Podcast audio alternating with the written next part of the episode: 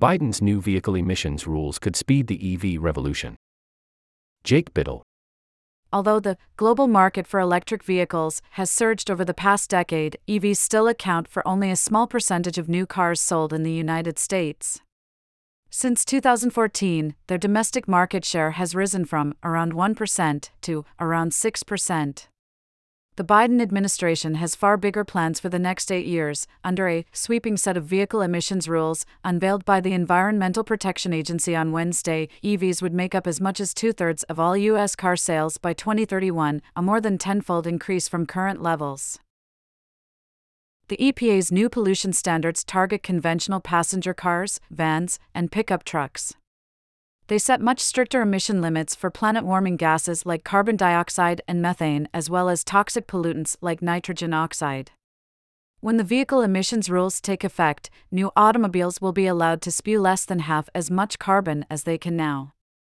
A separate set of rules will limit carbon emissions from larger heavy duty trucks.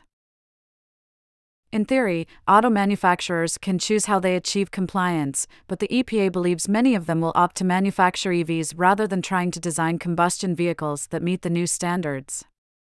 Automakers like Ford and General Motors have already claimed they plan to phase out production of gasoline powered cars, but these rules would speed up their timelines. If they work as designed, the regulations would avert the equivalent of more than two full years of current U.S. carbon emissions but that's a big if. To support our nonprofit environmental journalism, please consider disabling your ad blocker to allow ads on Grist. Here's how.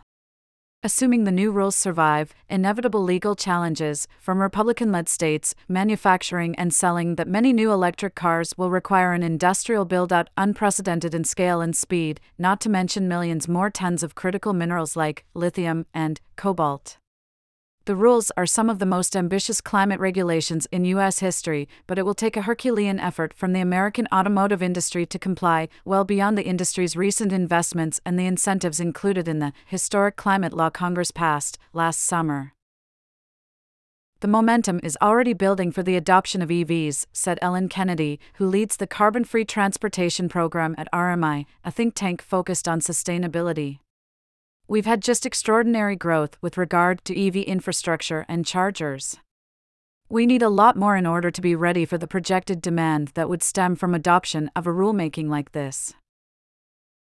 Automakers and battery manufacturers will have to build new plants, source new minerals from around the world, and hire and train thousands more workers, according to Kennedy.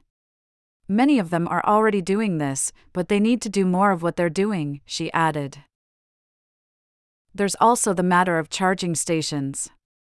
The US currently needs at least 2 million additional charging stations to support new EVs as they hit the road, or about 8 times as many as exist right now. The EPA's standards will only increase that need if they spur the growth in the market that's intended. Lack of available charging infrastructure is already the number one concern that keeps Americans from purchasing an EV. To support our nonprofit environmental journalism, please consider disabling your ad blocker to allow ads on Grist. Here's how. And for EV adoption to reduce emissions, the electricity in those charging stations will need to get cleaner. Last year saw renewables surpass coal in terms of electricity generated in the U.S. for the first time, but a glut of new EVs could strain the power grid and force utilities to burn more natural gas. The EPA's modeling admits such a ramp up is likely but says those projected impacts decrease over time because of projected increases in renewables, so that vehicle carbon emissions would fall 47% from current levels by 2055. The final concern is price.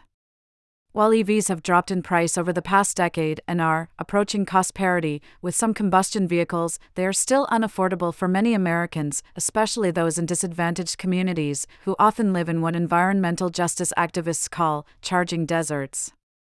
The EPA said that its new vehicle emissions rules would likely raise average prices for both new and used vehicles of all types, but it also said that EV consumers would save money on gasoline and maintenance, which might offset the price increase. These price concerns persist in spite of the EV tax credits included in last year's Inflation Reduction Act, which may not be as transformative as lawmakers hoped, because the tax credits require automakers to source minerals and battery parts from within the U.S. Many models won't be eligible until the U.S. completes the years long process of building a domestic supply chain. Kennedy said that in addition to helping in the climate fight, the rulemaking will have a transformative impact for public health. Tailpipe emissions are the leading cause of pollution in many cities, and tens of millions of people experience negative health effects from automobile pollution. There's such a connection between transportation, air quality, and public health, said Kennedy. This is an area where we can really go to work on goals about inequality and health. It's extraordinary. All donations matched for a limited time. GRIST is the only award winning newsroom focused on exploring equitable solutions to climate change. It's vital reporting made entirely possible by loyal readers like you. Right now, one of the best ways to help GRIST continue to thrive is by becoming a monthly member. It's the type of giving that allows us to plan for future projects and provides us with the consistent funding we need to continue bringing you the climate news that you rely on monthly or one time, donate now and all donations will be matched by a generous group of donors. Donate now.